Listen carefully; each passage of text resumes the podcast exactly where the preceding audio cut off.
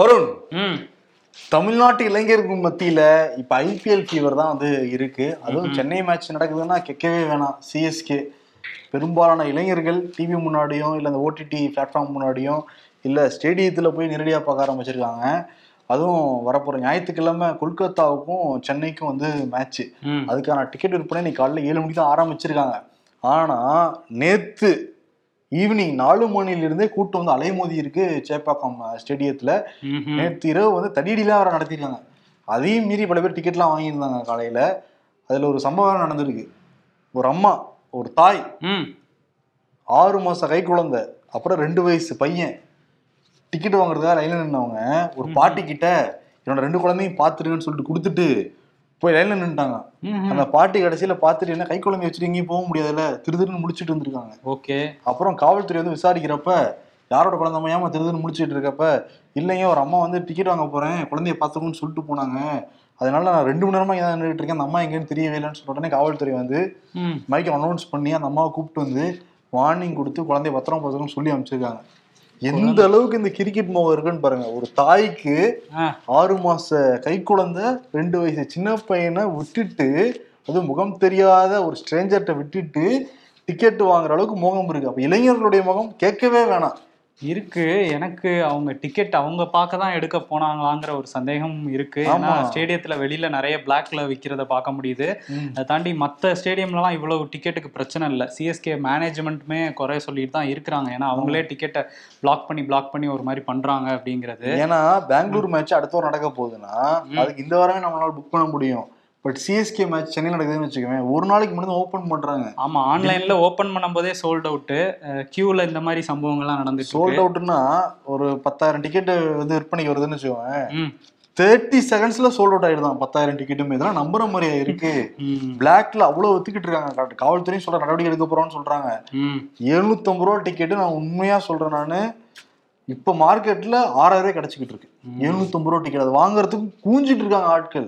ரொம்ப அதிர்ச்சியா இருக்குது இளைஞர்கள் எதை நோக்கி போறாங்கன்னு தெரியவே. ரொம்ப வருத்தமா தான் இருக்கு. ஐபிஎல் எப்படி தமிழ்நாட்டுல ஒரு திருவிழாவோ. அதே மாதிரி இன்னைக்கு இன்னொரு திருவிழா. கட்சிக்காரங்களுக்கு.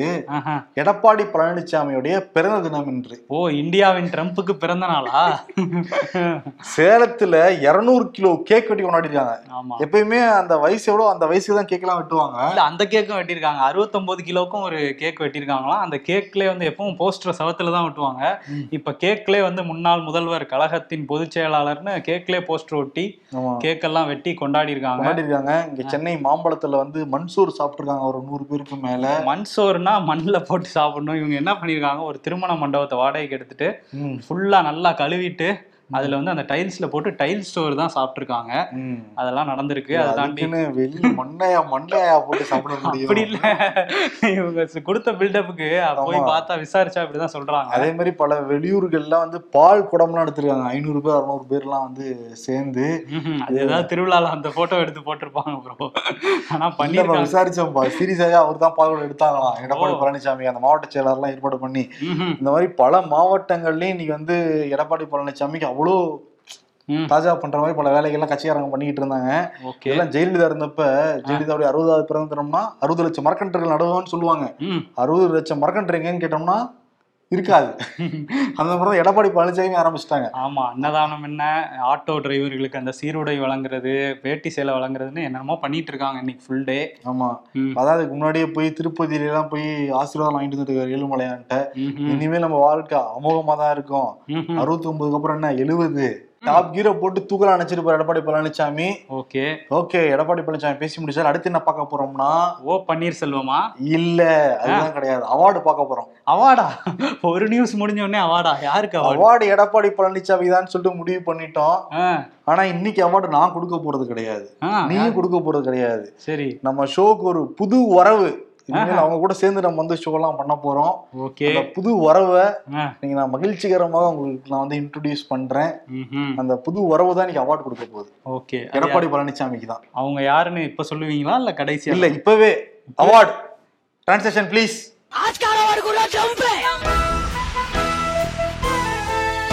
இதுவரையும் இம்பர்ஃபெக்ட் ஷோல ரெண்டு பேரைத்தானே பார்த்திருப்பீங்க. இனிமே என்னையும் பார்ப்பீங்க. மூணாவது ஆளா? சிபி வருணுக்கு கொடுத்த மாதிரியே எனக்கும் ஆதரவு கொடுங்க மக்களே. சரி அவார்டுக்கு வரேன். இன்னைக்கு சிபிஎம் வருணும் எதிர்க்கட்சி தலைவர் எடப்பாடி பழனிசாமிய பத்தி பேசுனாங்கல்ல அவருக்கே விருது கொடுத்துருவோம். முதல்ல எம்ஜிஆர் தொப்பி கண்ணாடிய போட்டாரு தன்னை எம்ஜிஆராவே நினைச்சுக்கிட்டாரு. எப்பவும் ஜெயலலிதா பிறந்த நாளுக்கு தான் அதிமுக தொண்டர்கள் மண்சோறு சாப்பிடுவாங்க. இன்னைக்கு எடப்பாடி பிறந்த நாளுக்கும் தொண்டர்கள் சாப்பிட்டு இருக்காங்க சாரி சாப்பிட வச்சிருக்காங்க. இப்ப தன்னை ஜெயலலிதாவாகவும் நினைச்சுக்கிட்டு இருப்பார் எடப்பாடி. அதனால அவருக்கு எம்ஜிஆரும் நான் தான் ஜே ஜேவும் நான் தான் அப்படிங்கிற விருதையே கொடுக்கலாம். விருது பிடிச்சிருக்கும்னு நினைக்கிறேன். இனிமே அடிக்கடி சந்திப்போம். பாய் பாத்தியா யார் வந்திருக்கான்னு? ஆமா. யாரு ப்ரோ இது? விஜய் வந்து அந்த கில்லில த்ரிஷா ஒளிச்சு வச்சிருப்பாரு. அது மாதிரி நீங்க எங்கேயோ ஒளிச்சு வச்சிருக்கீங்க போல. இவங்க யாருன்னா எங்க தெரியுமா இருக்காங்க? எங்க? ஊர் தெரியுமா? இந்த? பேர் என்ன தெரியுமா? என்ன? எதுவுமே எனக்குமே தெரியாது. ஏன்னா அவங்க ஒரு ஏஐ ஓஹோ. ஏஐயால உருவாக்கப்பட்ட ஆர்டிபிஷியல் இன்டெலிஜென்ஸால உருவாக்கப்பட்ட ஒரு பெண்மணி. அவங்க தான் அவார்டு வந்து. கொடுத்துருக்காங்க. இந்த பெண்மணிக்கு இன்னும் நாங்க இப்ப பேர் வைக்கல. பேர் யாரை வைக்க போறோம்னா நீங்க தான் வந்து வைக்க போறீங்க. ஓ. இந்த ஏஐக்கு என்ன பேர் வைக்கலாங்கிறத நீங்களே முடிவு பண்ணி கமெண்ட் செக்ஷன்ல சொல்லுங்க. ஒரு நல்ல பேர் வச்சு வச்சிருவோம். விட்டுருலாம் ஆ, வச்சு பேர் சூட்டு விழா வச்சு பேர் சுட்டு விழா வச்சு. நானும் வரணும் சேர்ந்து அந்த ஏஐ கூட ஷோ பண்ண தயாராக இருக்கிறோம். ஓகே வருண் முகத்துல போய் தௌசண்ட் வாட்ஸ் பல்பு தெரியுது.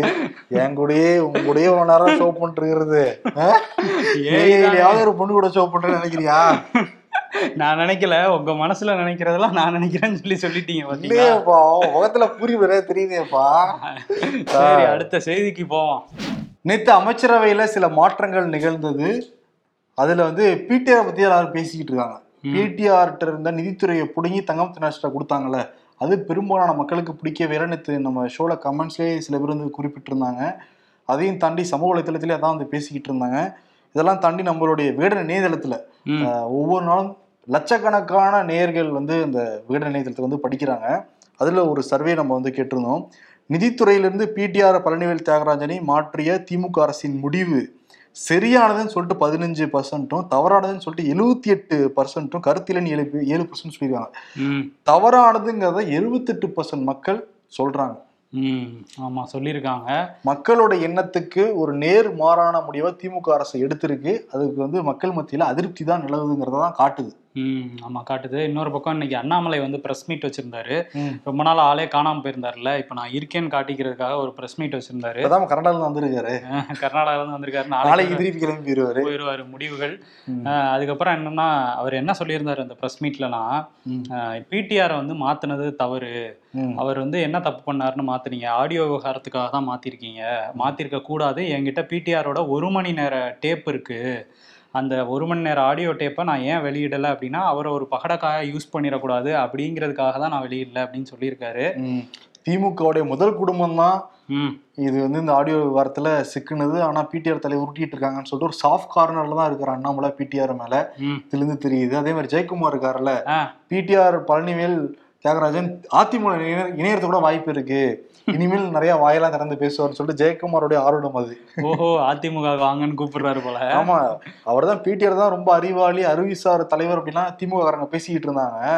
இப்ப மாத்துனதுனால இப்ப அறிவிசார் தலைவர் எங்க போயிட்டாருங்கிற மாதிரி எனக்கெல்லாம் வந்து கேட்டிருக்காரு. பிடிஆர் வச்சுதான் எல்லா அரசியல் தலைவர்களும் வந்து பேசிக்கிட்டு இருக்காங்க. ஆமா மத்த பிடிஆர் துறையெல்லாம் கூட யாரும் பெருசா கண்டுக்கல. ட்ரெண்ட்ல இருக்குது பிடிஆர் தான். தங்கம் தென்னரசுக்கு ஒரு பெரிய ஒரு டஃப்பான ஒரு காலம் தான் இனிமேல்.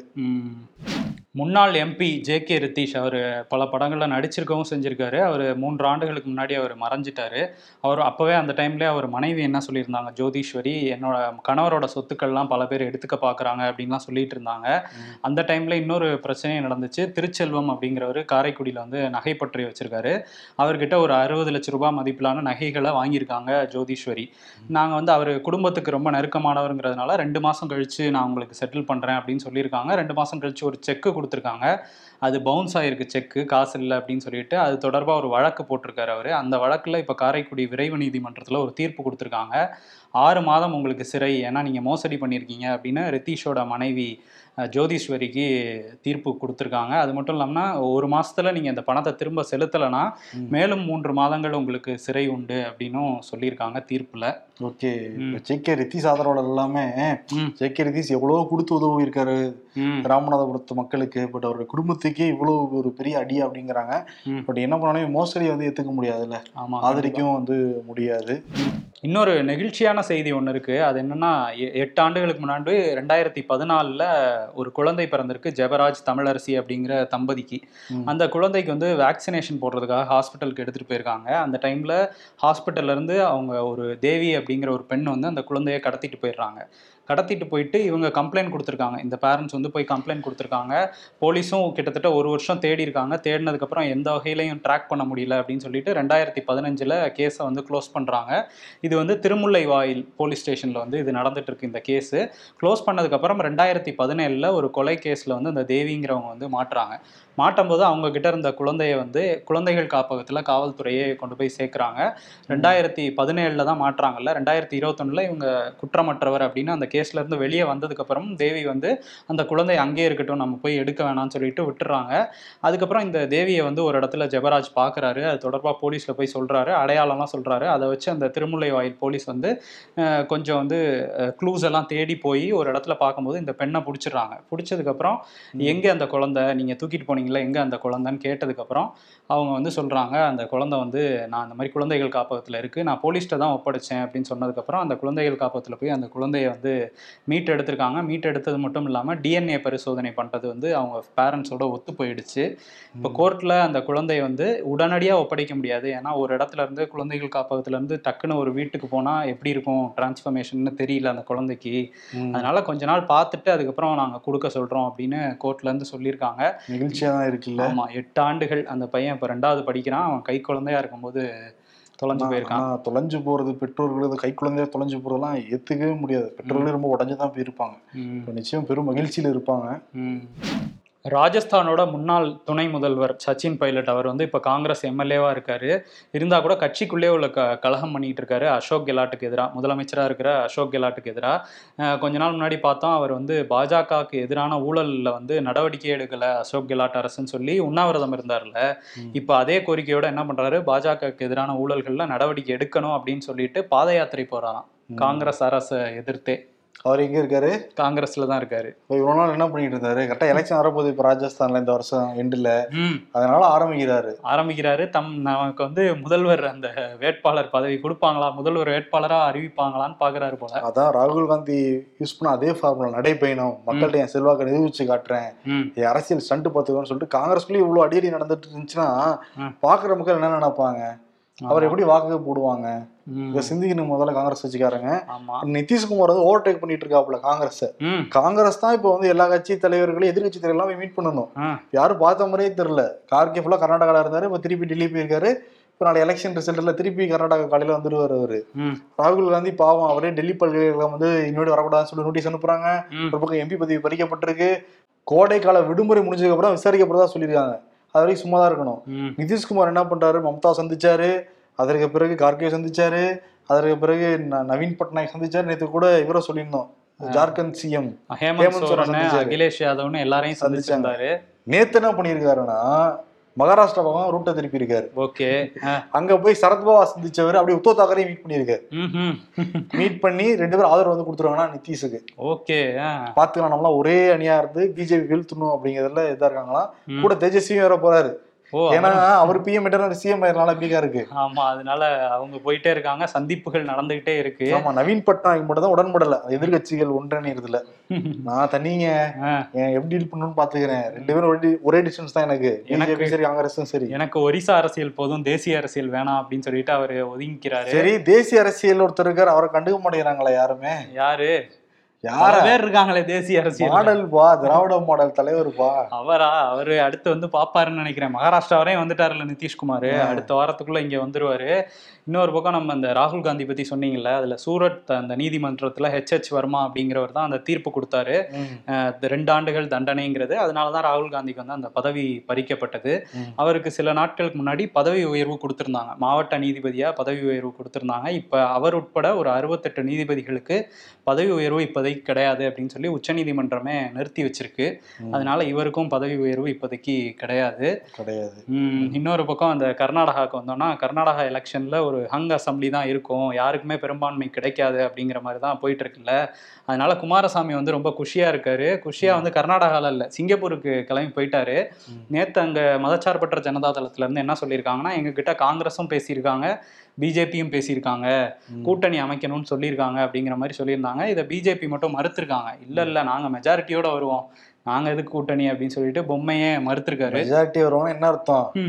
வாங்கிருவோம் நாங்க.